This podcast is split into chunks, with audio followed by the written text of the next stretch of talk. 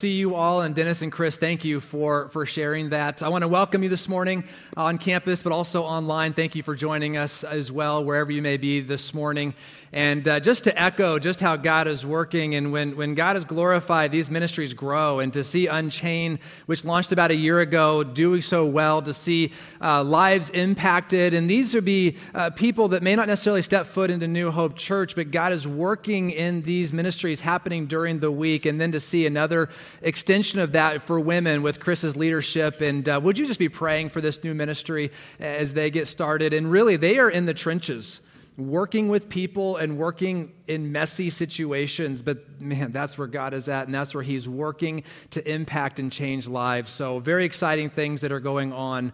Uh, if you would please grab your Bibles this morning. We're going to be in the Gospel of John, so whether a paper version or digital, whatever you uh, have with you this morning, I want to share another piece of exciting news. We've been, uh, for several months now, been praying and, and seeking God's heart for uh, leadership, and, and, and we have several ministries at New Hope Church, and, and leadership is so essential to helping ministries ministries move forward. And you just saw that with Dennis and Chris up here with the Unchained ministry. And we've been praying for that with women's ministry and uh, just seeking God's heart of who is this next person that you have to help us lead this ministry forward to the next stage. And He didn't bring us one, but He brought us two, which we're very excited about. I want to introduce to you just by slide there Sue Malem and Deb Marley. And um, absolutely, let's applaud. Sue has uh, agreed, and just in God's prompting in her life, to step forward as leader of women's ministry, and we couldn't be more excited about that and, and for her leadership for this important ministry. And Deb Marley is stepping in as her right hand uh, administrative assistant, but really they are partners in leadership with a heart passion to continue to see uh, our mission of helping women in all different stages of life, wherever women may be, to find and follow Jesus. And so I'm excited for the future of women's ministry and their leadership of it. So thank you both for stepping into leadership uh, with that. All right, so hey, June, uh, John, hopefully you're there now. We're in a sermon series called The 12, and I hope you've enjoyed it. We have been diving into the lives of these 12 disciples. Who are, who are these guys and, and where did they come from? What's their backstory that Jesus would call these people and to have them step into this time of, of, of ministry with Jesus and then to see how he changed them and then sent them out to change the world? And the big idea, I just mentioned this every week to keep it fresh in our mind if God can use these people, we're all candidates. We're all candidates to be used by Him to make a difference in the world. And I hope that encourages you and excites you because this is something that He is inviting all of us to, to make an eternal impact in the lives of someone else. I tell you, and I've said this before, it took me about three years before it ever dawned on me that God could use a person like me. Because I just figured that was for other people. But that's not true. He can use any of us. And it's not even the gifted, it's just the willing that say, God, I'm willing to lean into you, to walk with you, and to surrender my life to you, and for you just to step in and to take leadership and lordship over my life and to use my life in a powerful way. That's where it begins, and that's how it works. And that's what these guys did. So, so far, we have covered, just by way of review, Peter and Andrew, James, John, Philip, and Nathaniel. So we've covered uh, half of it. This is number seven today. So more than uh, now half of the disciples. You can always go back, of course, and check out their stories and past messages on the website or the Facebook page. Today, as you see in your bulletin, hopefully you have on the back page there uh, for fill in the blanks, we're going to be uh, talking about a guy whose rep- reputation precedes him. Today, we're talking about Thomas. And here's some fast facts about Thomas, just to kind of get us going on him. First off, uh, he also goes by the name Didymus.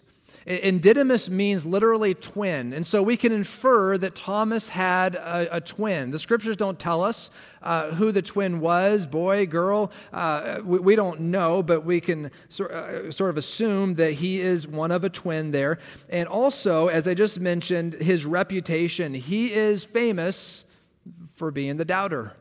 You've heard the expression, quit being a doubting Thomas. Maybe you've said that before. This is somebody who, aside from Judas Iscariot, Thomas's reputation among the 12 disciples is probably one of the worst. But I'm going to make a case today. I don't think that's fair. I don't think that's fair in terms of how we, per- we, portray him. Because the truth is, Thomas was one of the most dedicated, loyal, and loving of the disciples to Jesus we can learn a lot from a guy like Thomas. And so, hopefully, again, you're there in John and ready to look at some different passages. Thomas's story is told in three different scenes. Three different scenes give us a snapshot of who he was. And so, I want to begin in John chapter 20. So, you can turn there, John chapter 20, and we're going to begin in the main scene, the, the, the big one, the famous one, if you will, where he gained his reputation as a doubter. We're going to start there on that one. Now, just to give you some background here, we're going to be picking up in verse 19 as you're turning to John chapter 20.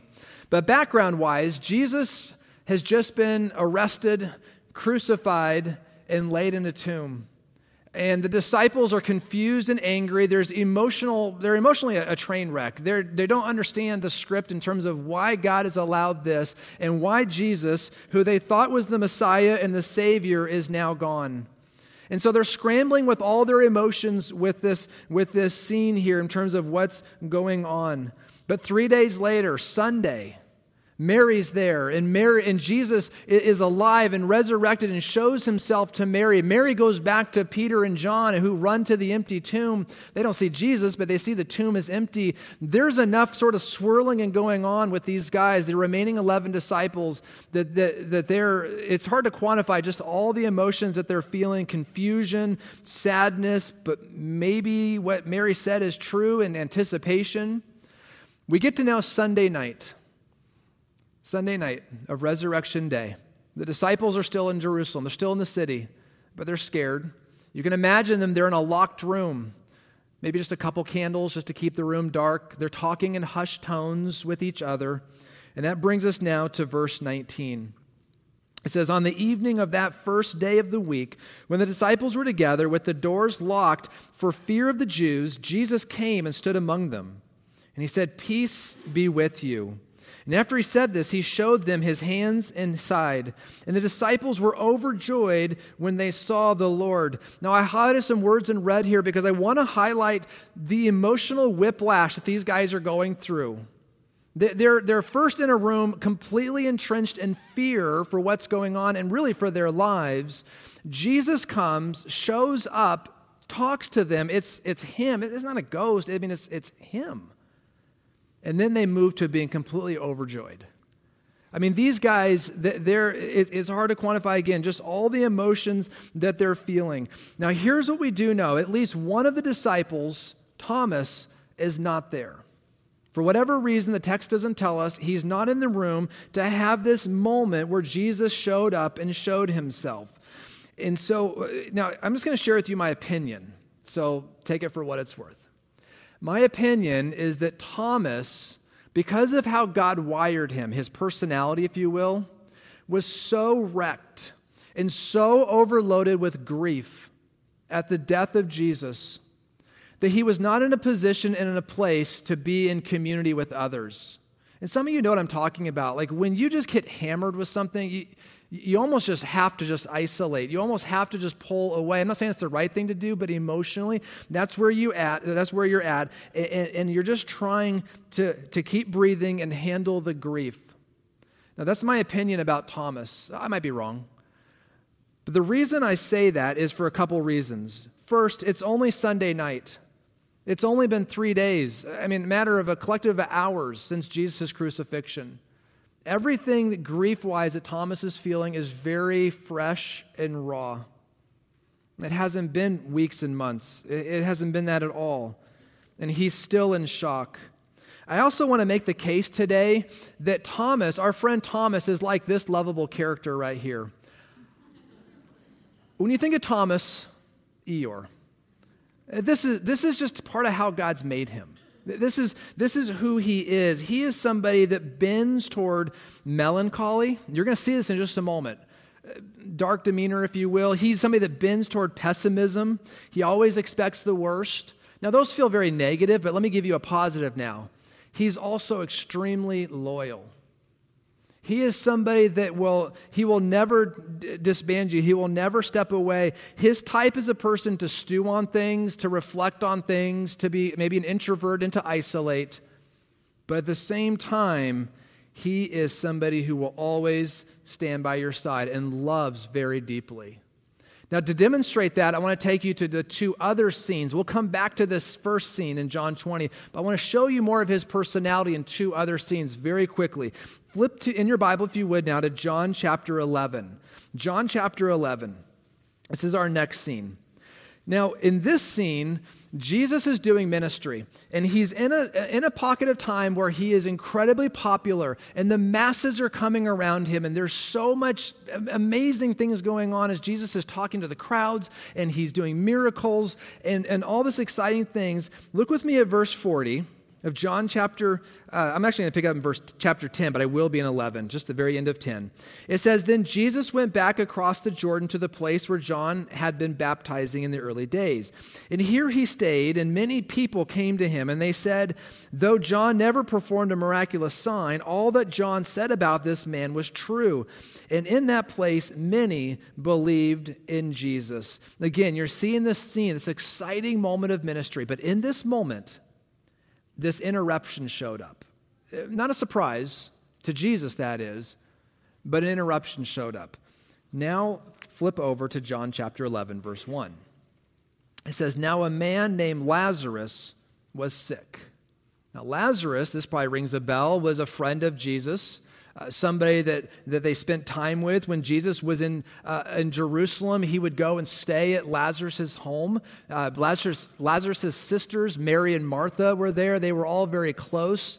And Mary and Martha send word that their brother is very sick. Let's keep going now, but jump to verse 4.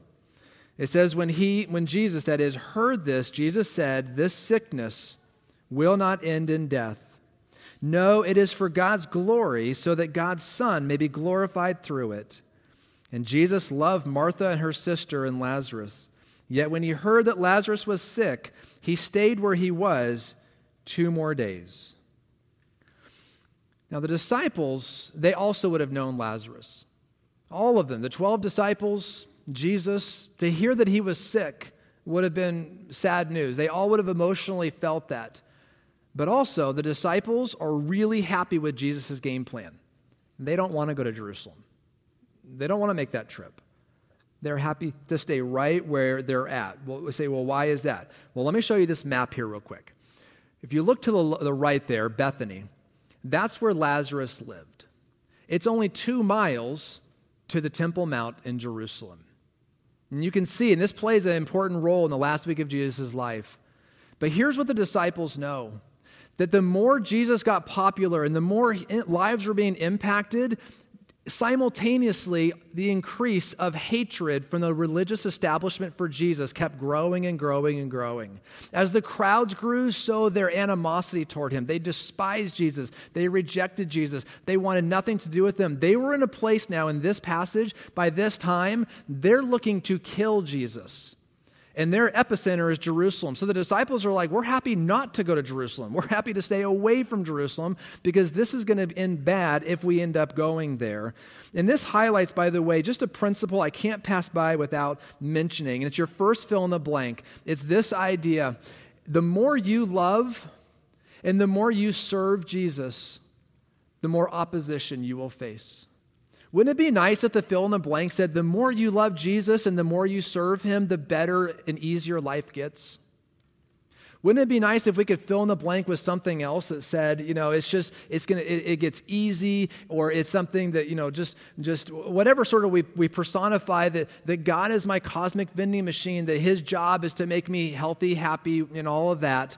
But that's not what we see in Scripture. The more you lean into Jesus, the more there is warfare, there is spiritual opposition that will come at you.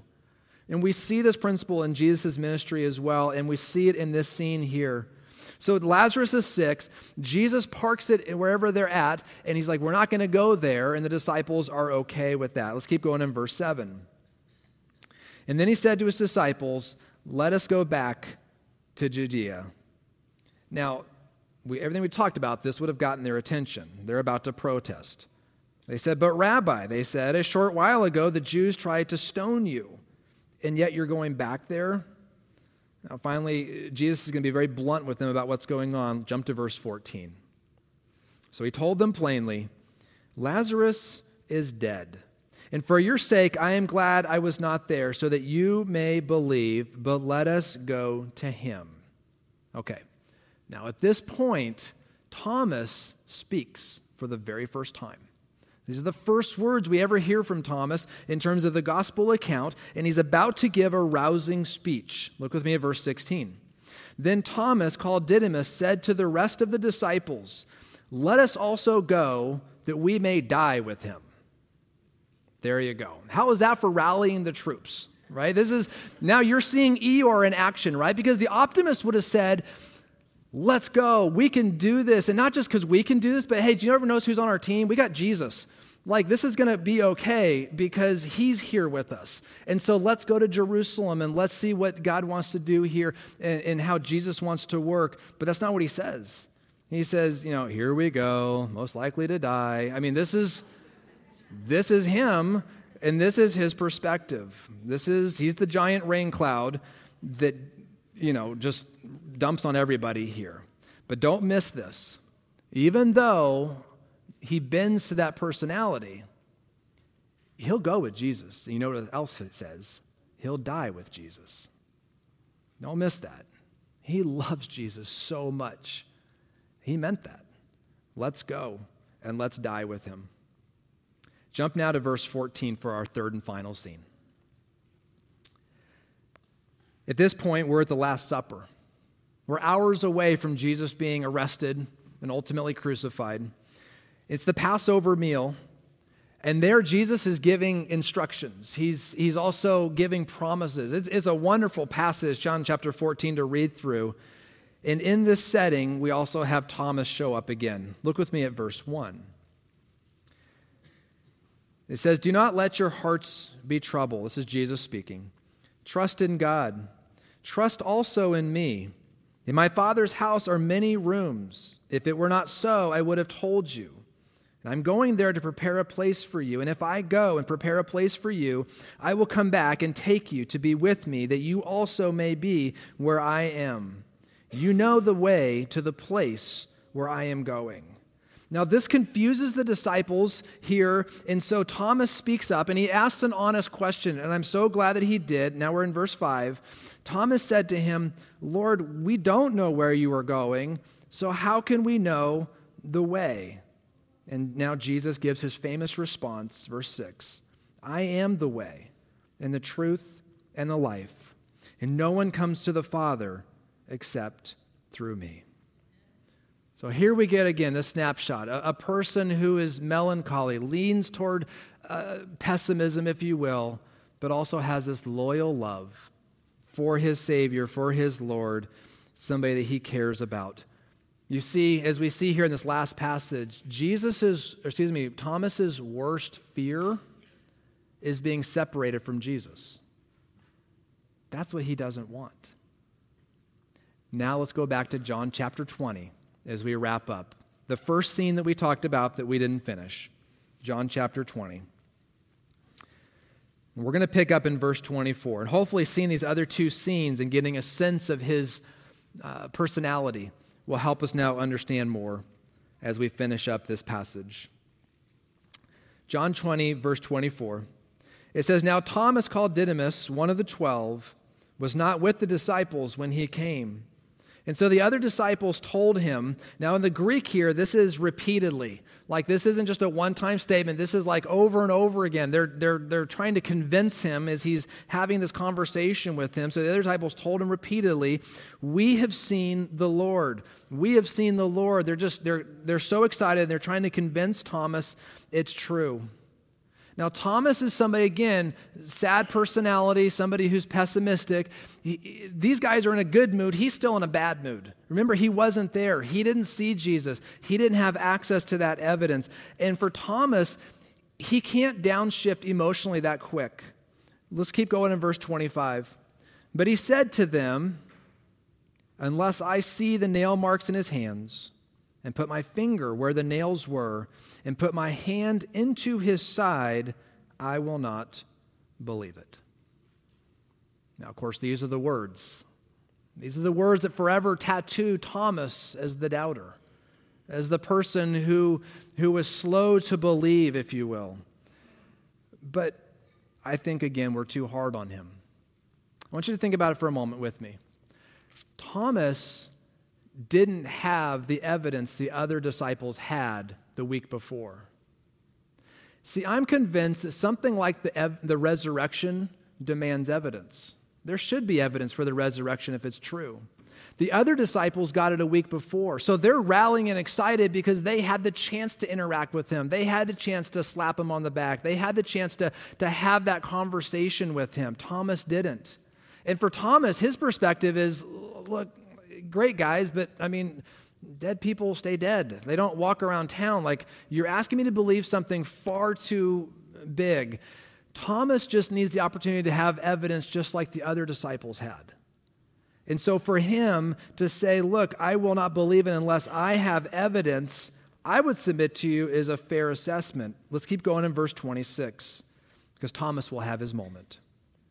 It says, A week later, so now we're the next Sunday evening from his first appearance to the disciples. His disciples were in the house again, and Thomas was with them. And though the doors were locked, Jesus came and stood among them, and he said, Peace be with you. And then he said to Thomas, and he's going to repeat the words that Thomas said the week before or, or previously. He said, Put your finger here and see my hands, and reach out your hand and put it into my side.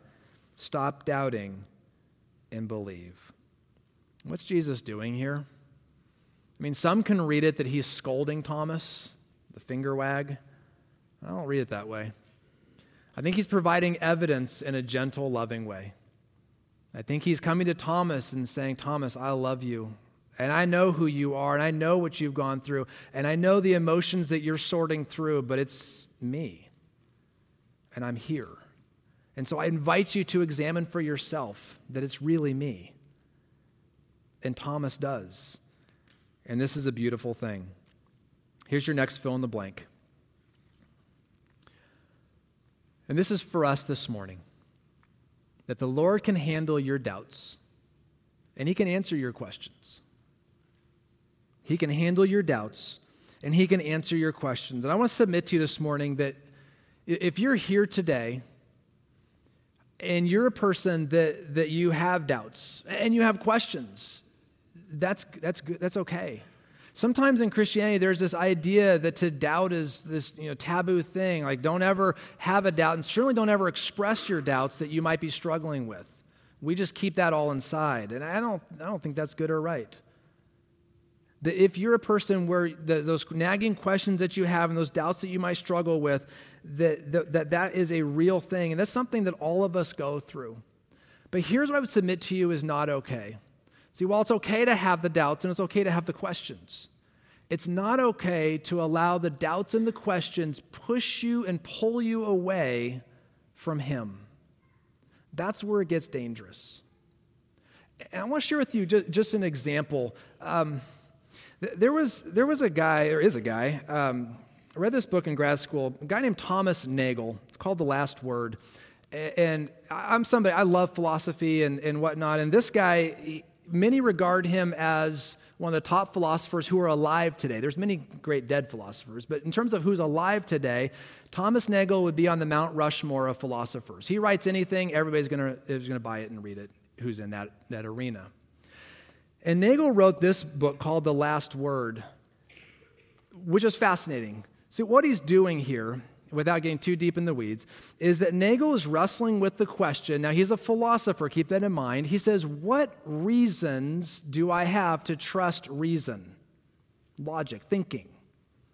What, what reasons do I have to trust that? Now, as a philosopher, I think that'd be pretty important.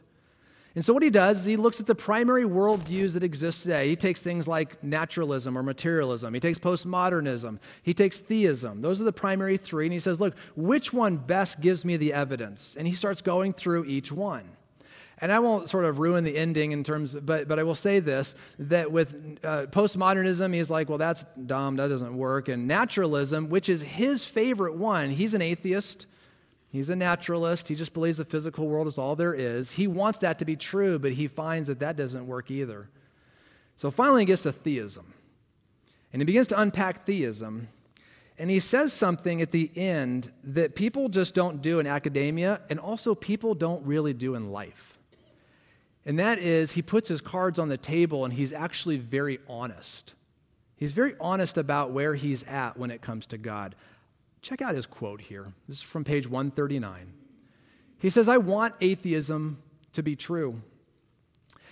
And I'm made uneasy by the fact that some of the most intelligent and well informed people I know are religious believers. It isn't just that I, ho- I, I don't believe in God and naturally hope that I'm right in my belief, it's that I hope there is no God. I don't want there to be a God. I don't want the universe to be like that.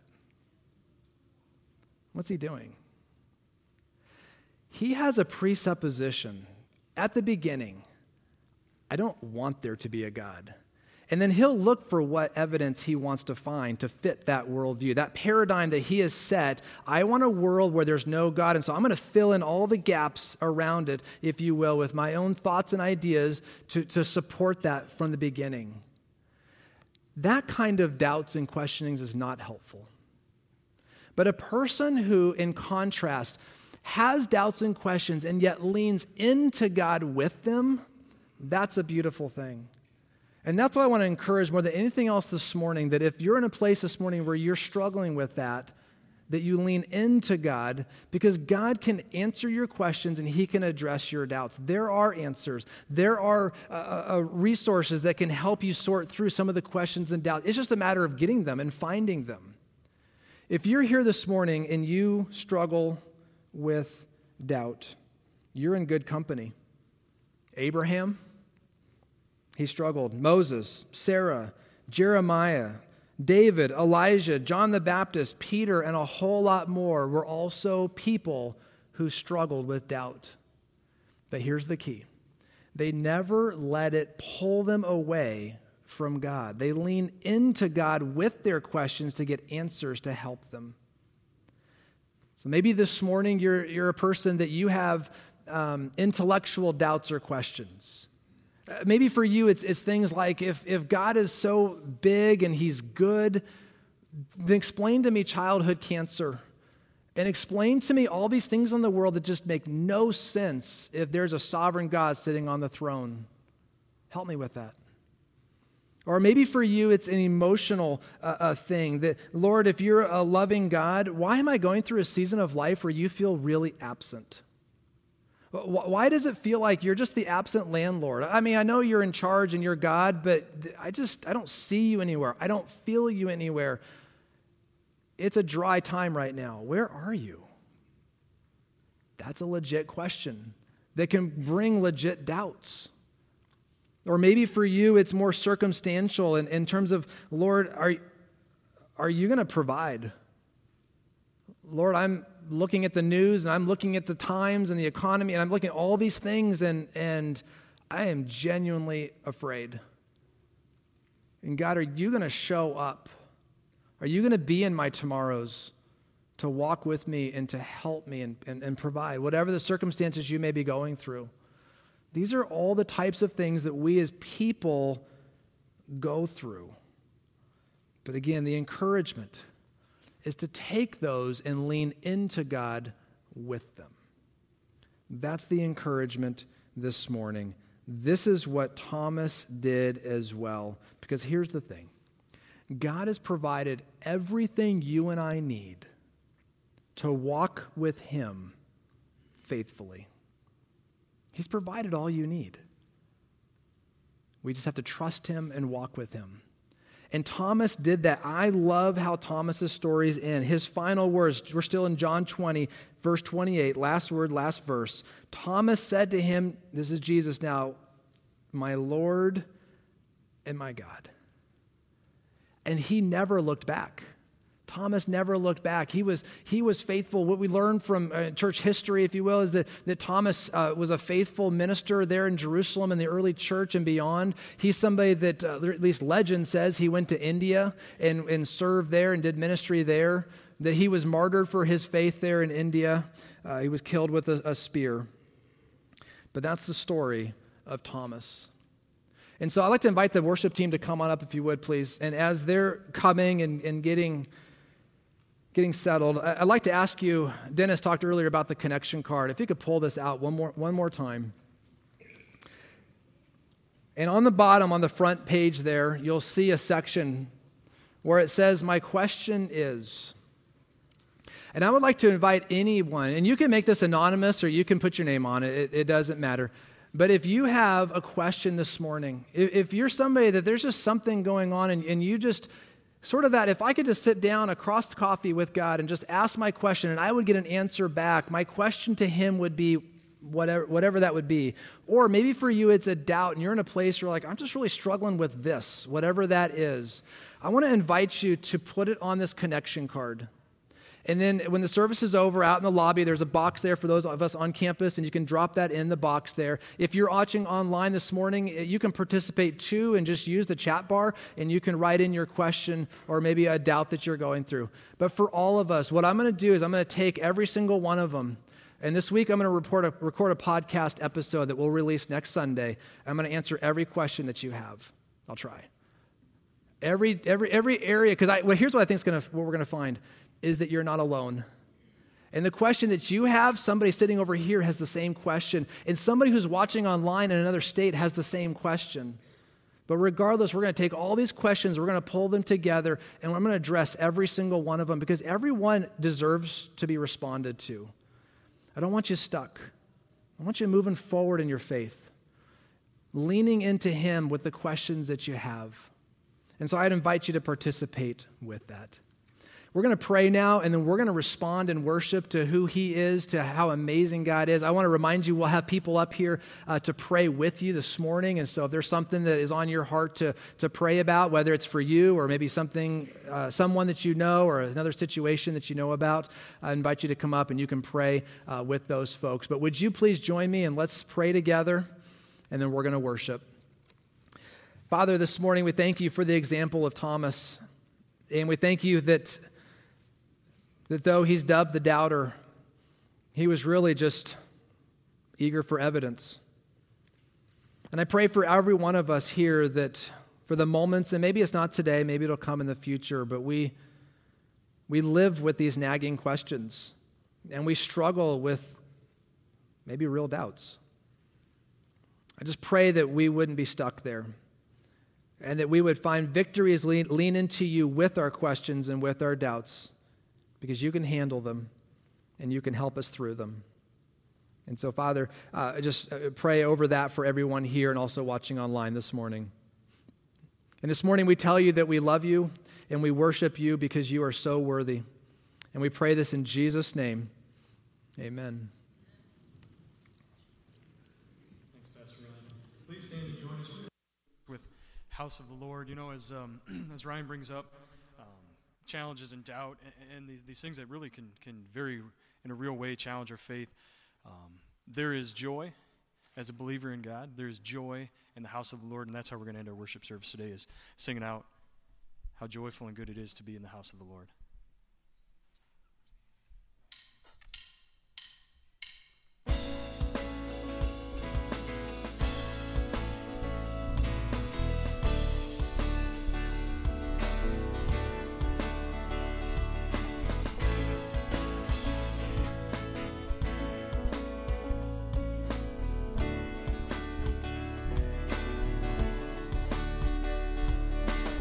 Worship the God who was.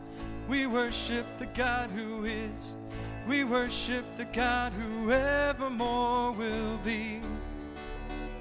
He opened the prison doors. He parted the raging sea. My God, He holds the victory. Yeah. There's joy in the house of the Lord. There's joy in the house of the Lord today, and we won't be quiet. We shout out your praise. There's joy in the house of the Lord. Our God is surely in this place, and we won't be quiet. We shout out your praise. Oh,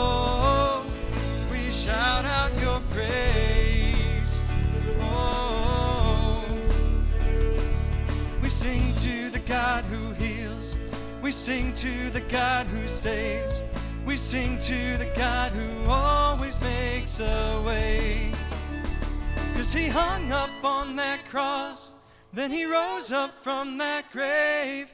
My God still rolling stones away. There's joy in the house of the Lord. There's joy in the house of the Lord today. And we won't be quiet. We shout out your praise. There's joy in the house of the Lord. Our God is surely in this place, and we won't be quiet. We shout out your praise. Oh, we shout out your praise.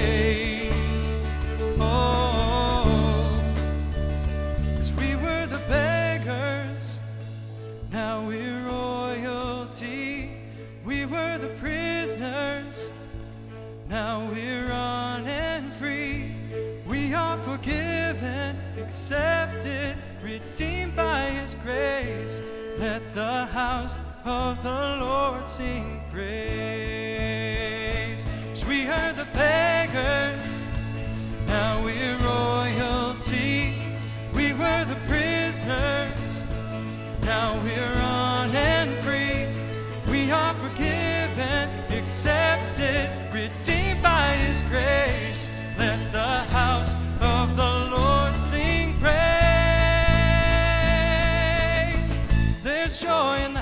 of the Lord. There's joy in the house of the Lord today. And we won't be quiet. We shout out your praise. There's joy in the house of the Lord. Our God is surely in this place, and we won't be quiet. We're gonna shout out your praise. There's joy in the house of the Lord. There's joy in the house of the Lord today, and we won't be quiet. We shout out your praise. There's joy in the house of the Lord. Our God is surely in this place, and we won't be quiet. We shout out your praise. Oh, we shout out your praise. Oh, oh, we shout out your praise.